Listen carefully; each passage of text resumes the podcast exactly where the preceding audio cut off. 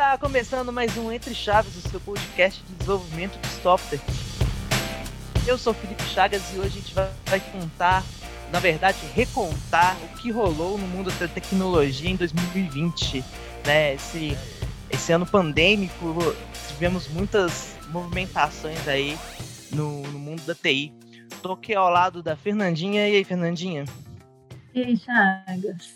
Então, pois é, hoje a gente vai falar um pouco né, do que aconteceu, quais foram as, as atualizações aí do mundo da tecnologia, quais foram as falhas, né? Muita coisa que aconteceu nesse, nesse momento de pandemia aí. E é isso aí. Então, com a gente aqui hoje temos o Otávio. E aí, turma, como vão vocês?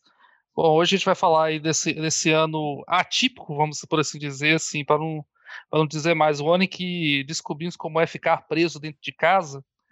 É, e vamos falar também de alguns eventos aí que aconteceram no mundo da tecnologia aí durante esse ano. Mas a gente está também aí com o nosso amigo João. E aí, pessoal? É bom, relembrar é viver, e aí hoje a gente vai reviver esses 57 anos que se passaram em 2020. Também temos o Luiz para comentar com seus comentários valiosos. Opa, tranquilo, pessoal. Bom, vai ser bom comentar, porque começamos esse podcast nesse ano, né? Então a gente, nossa interação no podcast foi toda já remota, né? E o quanto que a gente aprendeu com isso. Vai ser legal falar sobre trabalho remoto também.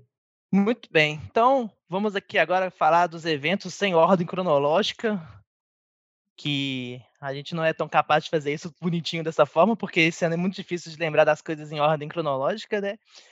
Mas eu, acho, eu queria começar falando aqui, né, antes da gente talvez contar do grande evento do ano que foi a pandemia, o impacto delas, relembrar algumas coisas e pensar muito que eu acho que esse ano foi um ano que muitas invasões e hacks é, vieram à tona na mídia, né? Não, não posso falar com propriedade que talvez foi um ano que teve mais do que o ano passado, mas de fato tivemos falhas de segurança severas em, em grandes players do mercado, né? E, então, por exemplo, a gente teve o hack do Twitter, que até acho que até hoje o Twitter não, não soltou um post-mortem muito detalhado do que aconteceu, né? Vocês acompanharam essa falha aí que teve? É, acompanhei e estranhei quando vi que metade da minha timeline estava pedindo Bitcoin. Né? e, era, e era tipo assim: tudo bem, o Elon Musk pediu Bitcoin, você até acha que pode ser ele mesmo, né? Porque ele é tipo um bot. Mas aí quando começou a ter outros usuários, você começa a estranhar. Olha lá com o Elon Musk pode ser o primeiro Android, hein? É, e assim, e a reação do Twitter foi simplesmente, cara, acabou, ninguém posta nada, entendeu? Isso foi uma reação muito engraçada também, né? Assim, é, dentro das medidas dele, foi a medida que eles acharam a melhor, mas foi muito estranho, assim, de repente todo mundo travado, né? Assim, a, a galera toda travada, né? não, aí que você se engana, Luiz. Não foi todo mundo, foi só quem tinha conta verificada. Então é, é não, então, máxima, né? Os humilhados finalmente é foram exaltados. Exato. É, não, deve ter sido um dia que a publicidade de influencer foi lá no show, né? Assim, Sim, com certeza. Nada tudo ferrou, né? Não, mas tem uma explicação, né? A conta verificada é, é quase um SSL do site, sabe? Tipo assim, se ela é verificada, você pode confiar que o, o Twitter dá o, o, selo dele de que você pode confiar nessa conta. Então, se tem contas verificadas agindo como bot, é uma falha da credibilidade do Twitter. Então, por isso que ele barrou. Agora, se eu tô lá pedindo Bitcoin, pô, o Twitter nunca falou que era para acreditar em mim, entendeu? Então é muito nessa vibe. Exatamente. E parece que foi uma, uma engenharia social que eles fizeram, que o ataque se deu através de uma engenharia social para ter acesso a um painel de administradores do próprio Twitter, o que reforça aquela, aquele preceito de que o jeito mais fácil de você hackear né, uma aplicação grande, um sistema muito grande, é aí através da engenharia social. Muitas vezes você, como atacante, né, você vai ali tentar enganar um, um usuário ou alguém que trabalha na empresa para tentar pegar esse acesso que você não deveria ter. E eu acho que é, uma coisa muito característica do ano foi que essa quantidade de ataques hackers, né, só para citar mais alguns por alto, como por exemplo é, os, os, do próprio Ministério aqui do Brasil, né? A gente teve do Ministério do, da Saúde, tivemos do STJ, se não me engano, e a, a, esse evento de pandemia e todo mundo está usando serviços online, justamente expõe e torna uma, esse ambiente ainda mais um alvo, né, para quem está querendo se dar bem aí de formas uhum. não boas. É, o, por exemplo, assim, passando nessa negócio da pandemia que você falou, Jota, é, teve muito hack social dentro do auxílio emergencial, por exemplo, né? Que como estava todo mundo em casa, surgiu a oportunidade assim, de pessoas receberam dinheiro com validação totalmente remota.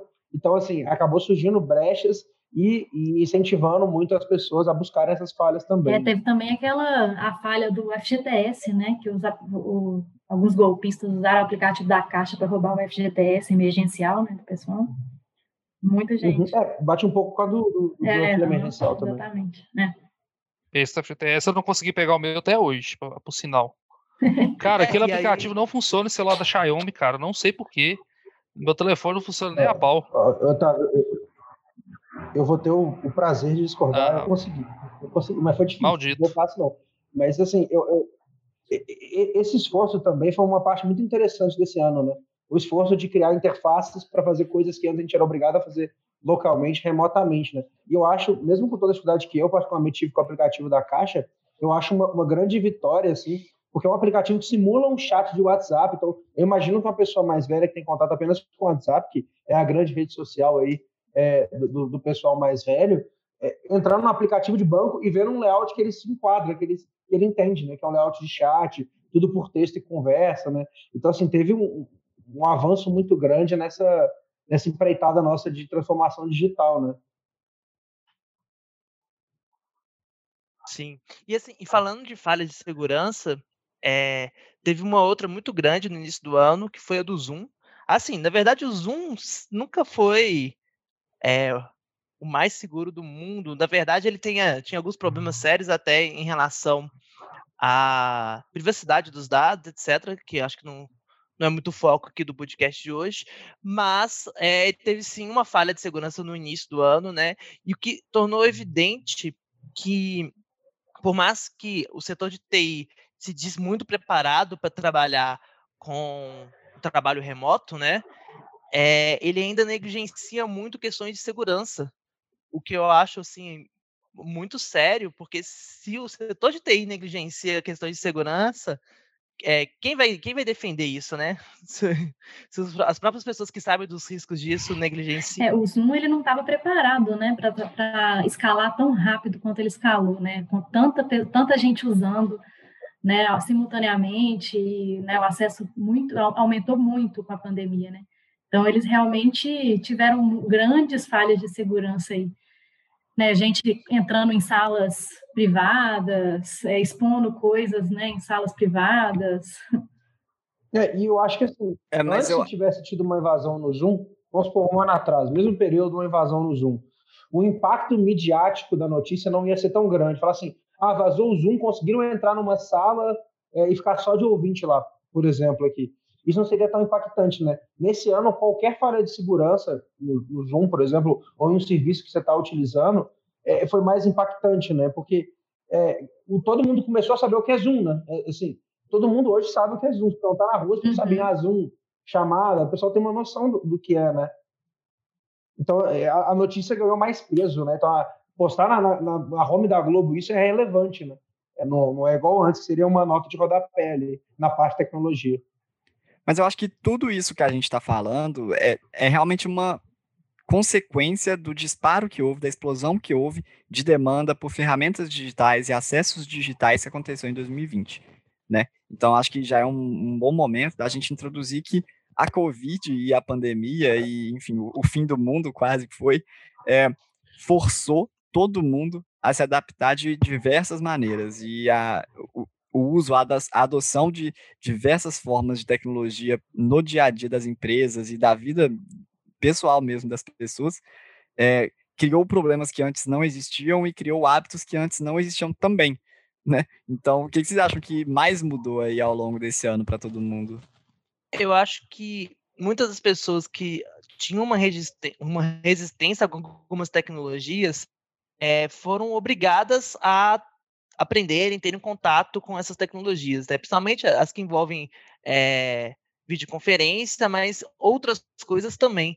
E eu, eu acho que assim, isso prova que quando tem interesse, o grande público em geral pode e, e, consegue com muita facilidade aprender conceitos da TI, usar ferramentas, né? Eu acho que já dei um exemplo aqui no, em algum episódio para trás da época que o WhatsApp ficou horas proibido pela justiça de funcionar no território brasileiro e como que todo mundo aprendeu a usar VPN e já estava usando VPN no celular, enfim.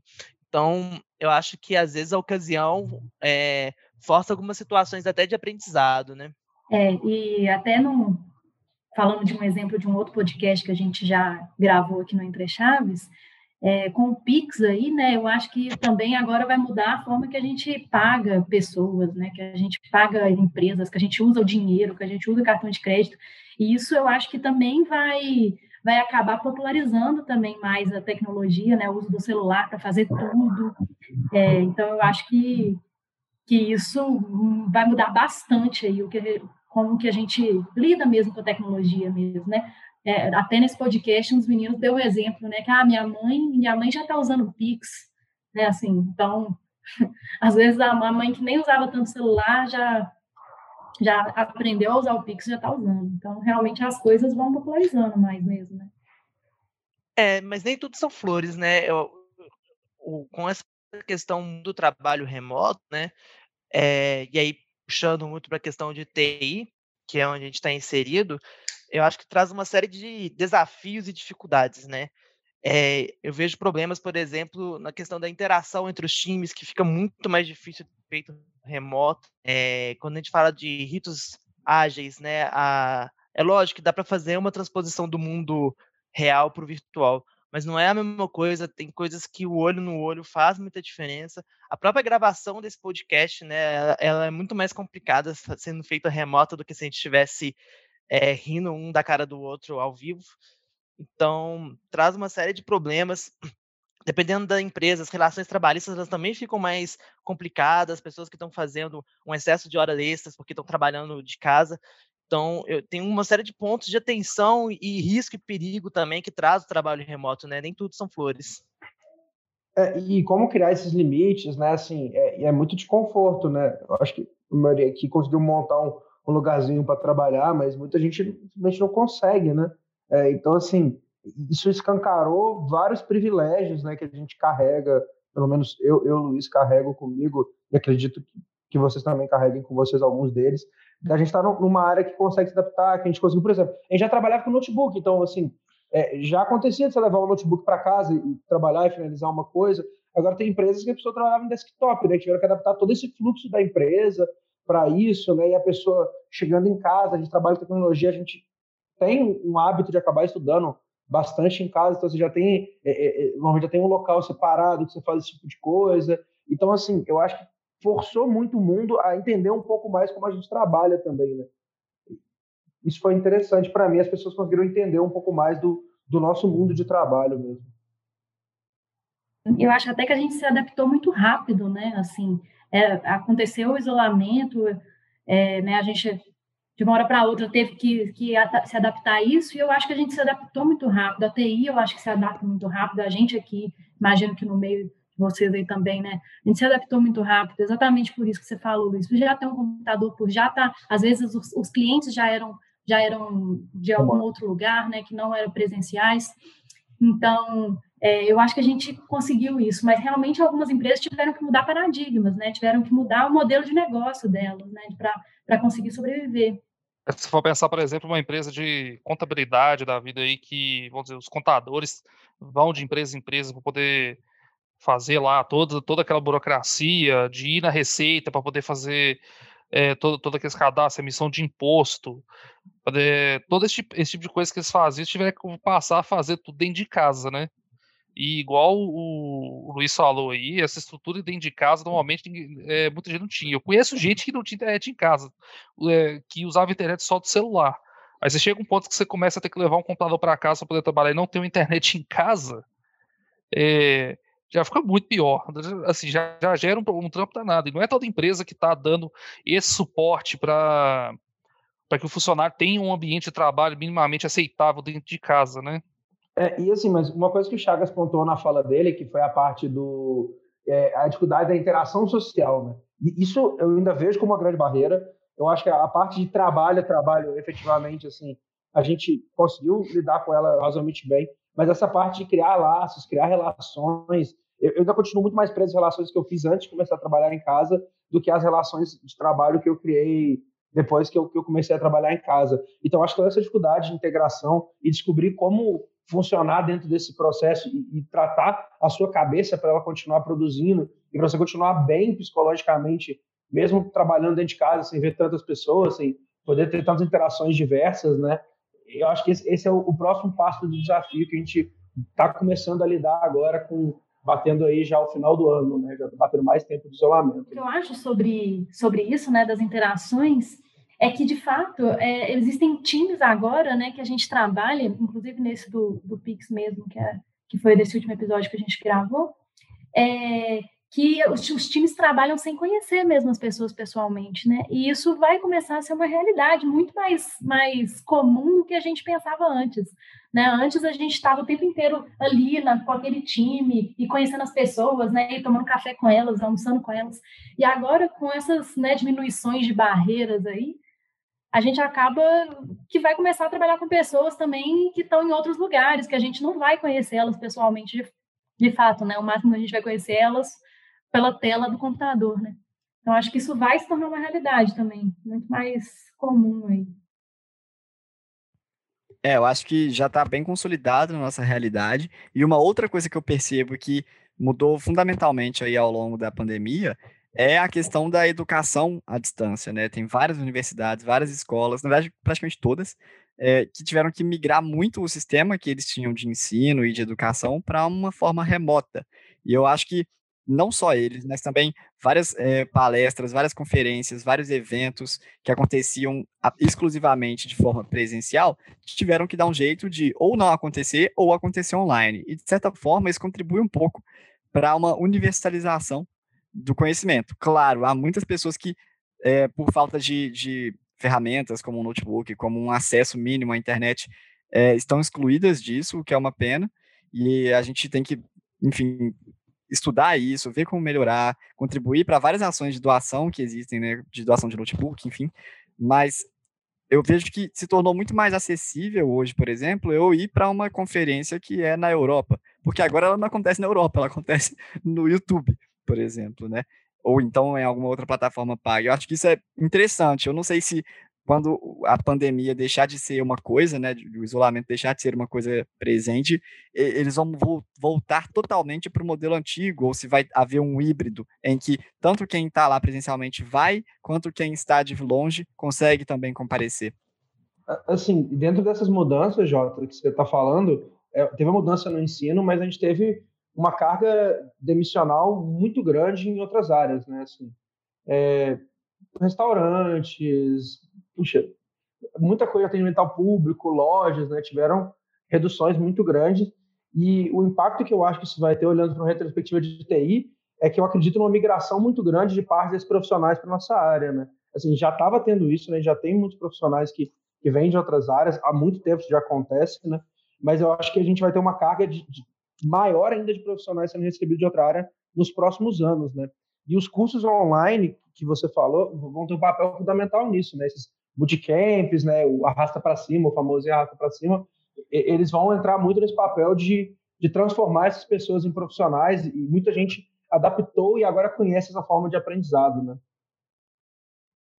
Com certeza, eu vejo que antes existia um, um, certo preconceito com qualquer modalidade de ensino que era remota e exclusivamente online, mas que isso aí deve cair um pouco. E o mundo de TI, ao meu ver, pelo menos, sempre foi mais aberto a essas questões. Né? E eu acho que essa vinda de novos profissionais para a área vai, dar, vai agregar muito, porque assim, pessoas de diferentes é, meios, de diferentes perspectivas, conseguem ajudar muito na ideação de, de novas criações. Né? Então, se você vai contratar 10 funcionários, você não quer contratar um funcionário e nove cópias dele. Você quer contratar pessoas diferentes que consigam contribuir de formas diferentes. Então, acho que isso aí pode ter contribuições muito legais para o mercado de TI como um todo mesmo. E para todo o mercado, né? Mas mudando um pouquinho do assunto, porque acho que, inclusive, se a gente quiser, a gente pode ter um episódio só focado nos impactos da pandemia, né? São muitos. É, vamos falar um pouquinho sobre as tecnologias e anúncios que foram feitos ao longo de 2020, né? O que, que vocês querem destacar aí do que vocês viram de bacana? Otávio, só deixa. Ah, eu posso começar aqui então, né? Finalmente, finalmente abemos .NET 5, né?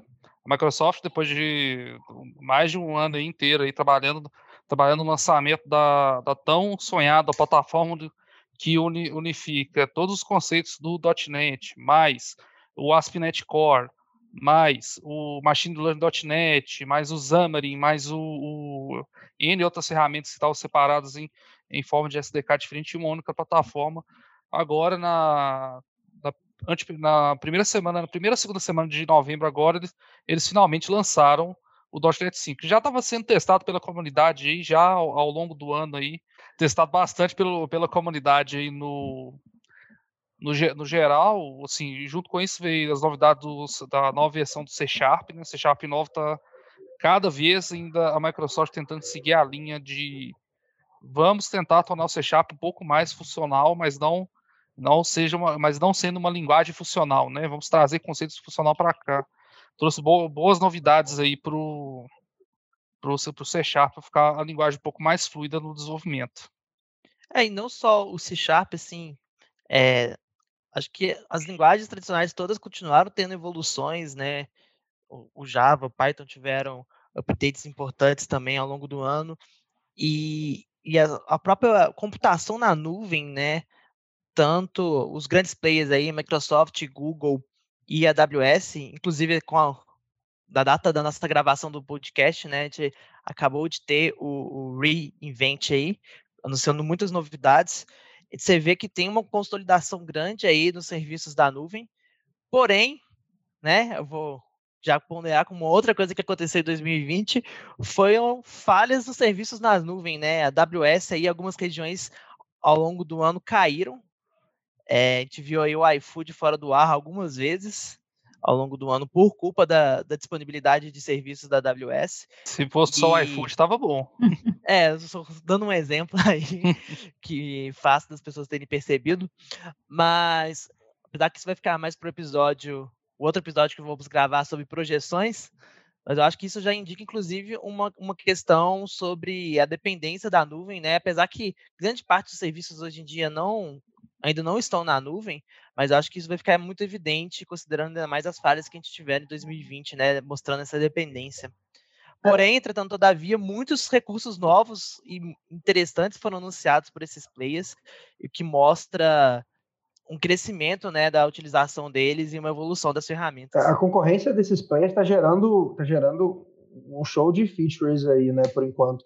Mas uma coisa muito importante que eu sinto que a computação na nuvem está sendo um, um player muito grande para poder consolidar isso, é, são coisas que antes não eram como código, agora como código. Eu não, não achei um jeito melhor de falar isso, mas, por exemplo, política de segurança como código, diagrama como código. A gente está começando cada vez mais a migrar coisas que não eram código para código, e acho que muito disso vem por causa do sucesso da, da, infraestrutura como código, que foi muito habilitada por esses players, né? Não, não é dependente deles, mas eles evangelizaram esse, esse público, né? Então, acho que assim, a gente está cada vez mais trabalhando com código em pontas que a gente antes não trabalhava com código. É, e é engraçado que uma das grandes apostas de 2020 era de ferramentas low code, né? E aí inclusive, sou muito ignorante no assunto, provável que muitas dessas ferramentas de low-code devem ter crescido aí, considerando a demanda, né, e prazos cada vez mais apertados de entrega. Então, é engraçado, ao mesmo tempo, ver o crescimento de, de uma iniciativa low-code, né, voltada aí para aplicações mais para o lado do BPM, mas, enfim, automações é, e entregas um pouco mais rápidas, mas, ao mesmo tempo, é, crescendo no lado da codificação mais tradicional. É, né? eu acho que eles trabalham em paralelos diferentes, né? Eu acho, uh, minha visão, tá? E, igual o Chagas falou, é uma visão míope a minha também. Eu acho que os low codes ele acabam entregando soluções velozes para a gente fazer um MVP, para a gente testar alguma coisa, mas a gente acabou tendo muita gente querendo virar, querendo virar Netflix, querendo virar essa possibilidade de ganhar assinatura, né? A assinatura, o modelo de venda de assinatura ficou muito forte e dentro dele você acaba precisando escalar muito, ter algumas demandas. Então, quando você vai para a nuvem, você acaba, ah, vou ter que escalar muito, eu já vou colocar minha infraestrutura como código, fica mais fácil, fica mais rápido, assim. Então, você acaba namorando muito com como código quando você pensa em soluções um, um pouco maiores, né, de, de, de lidar com o cliente, né. Como o próprio iFood que a gente falou mais cedo. Trazendo para o campo do front-end, esse ano a gente não teve grandes mudanças, né? Nós tivemos a evolução de uma arquitetura e de tecnologias que eu vejo como se tornando cada vez mais consolidadas e, portanto, evoluindo incrementalmente. A gente tem uma grande promessa do WebAssembly, que é a coisa que mais pode ter uma, uma ser um game changer, né, talvez. Mas de resto as coisas estão evoluindo incrementalmente. Então, o TypeScript continua sendo cada vez mais usado, se tornando uma linguagem cada vez mais consolidada entre os usuários.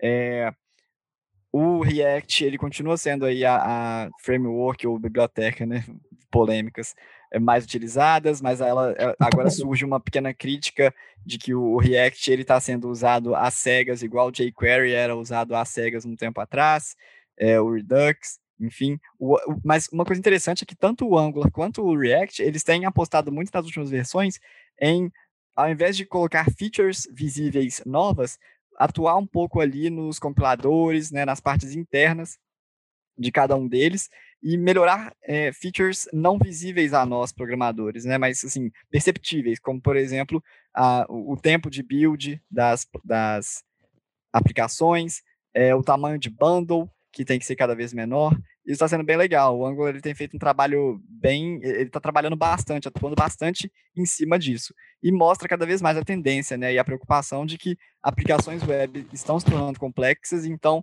a, a, a dinâmica e a performance dessas aplicações é uma preocupação. É, uma coisa que eu tenho para destacar aqui em relação ao front-end, é, também, o, o, o João, que bom que você tocou no assunto, é que, assim, voltando lá, lá, lá puxar sardinha um pouco da Microsoft de novo, é, a Microsoft voltou a investir pesado lá no, no Blazor, né? Que vão dizer, é, hoje o, o TypeScript e JavaScript se vendem muito naquela estrutura assim, ah, é a linguagem full stack, então você consegue desenvolver Node e Node em, em, Angular, em React, você acabou de, você acabou de falar, tudo utilizando a mesma linguagem. Então você pensa ali, o programador full stack é o cara que consegue desenvolver desenvolver tudo em TypeScript e JavaScript. Porém, a Microsoft está tentando aí de novo, né? A gente sabe que tem algumas frustrações aí passadas da Microsoft com o MVC, com o WebForms, e agora ela está tentando de novo agora emplacar um framework front-end aí, que é o Blazor. E é muito com. E a parte dele de, de front, que quando você trabalha com server-side, está muito focado para o WebAssembly, né? E vamos ver se isso vai emplacar de novo, né? Mas ela tem investido muito pesado nisso. Vocês vão conseguir emplacar isso, né? É uma luta muito difícil, né? O público do front-end é muito diferente do público que, que a Microsoft está tá, tá acostumada a, a, lidar, né? Ela está tentando o TypeScript, é uma iniciativa dela, né? E ela está uhum. conseguindo ali um uhum. sucesso bem considerável, mas eu sou muito descrente relacionado ao, ao Blazor, assim. Não, não concordo é, com você também. Futuro, de futuro, no próximo episódio, galera, vamos é. falar de 2020. É, sobre o JavaScript, eu vi algumas pesquisas falando também que é a linguagem mais desejada na, quando, numa contratação, né? Exatamente por ser é uma linguagem meio full stack aí. Mas uma coisa que eu queria falar sobre sobre retrospectiva, né? É, tem um pouco a ver também com a pandemia, apesar de a gente já ter passado por esse assunto, mas é a, a, o fato do conceito do data-driven, né? Que eu acho que foi um, é, também um conceito que está crescendo, que já esteve crescendo na, nos últimos tempos, mas continua em crescimento, é, que, é, que é tomar decisões baseadas em dados, né? E não em suposições ou qualquer coisa, em achismo, né? E eu acho que com a pandemia cresceu mais ainda, né? Exatamente porque as empresas precisaram adaptar muito rápido, prever coisas, reagir em tempo real, e aí eu acho que essas as análises preditivas que a ciência de dados traz acaba ajudando também com isso, né? Então, acho que as empresas começaram a falar um pouco mais sobre isso, e aí, com isso, eu acho que o Python também, que você até mencionou, Charles, é, que é uma das linguagens mais desejadas e também continua em crescimento, é, é também é, faz sentido, né, em relação a, a esse a esse conceito do data-driven, exatamente, que o Python está aí auxiliando a projetos de ciências de dados e machine learning, né? Então, acho que faz todo sentido ser uma linguagem que continua crescendo. Sem sombra de dúvida, assim, eu acho que é engraçado, né? De forma geral, todas as áreas do TI cresceram em importância e em demanda, né? Você citou aí a questão do, do data driving, eu acho que é, não só ele, mas questões de governança de, de DevOps, questões de computação na nuvem, programação mais tradicional, banco de dados, data lake, a demanda toda foi muito grande em 2020 e que mostra né, um mercado de TI muito aquecido e do jeito que as coisas estão, deve continuar assim, né, por alguns anos. E aí, fechando um ciclo legal, né? A gente falou de curso online, né? a gente já linkou com o mercado crescendo, gente começando a chegar, então assim, tem, tem um, um ano bem empolgante aí pela frente que a gente vai falar no próximo episódio.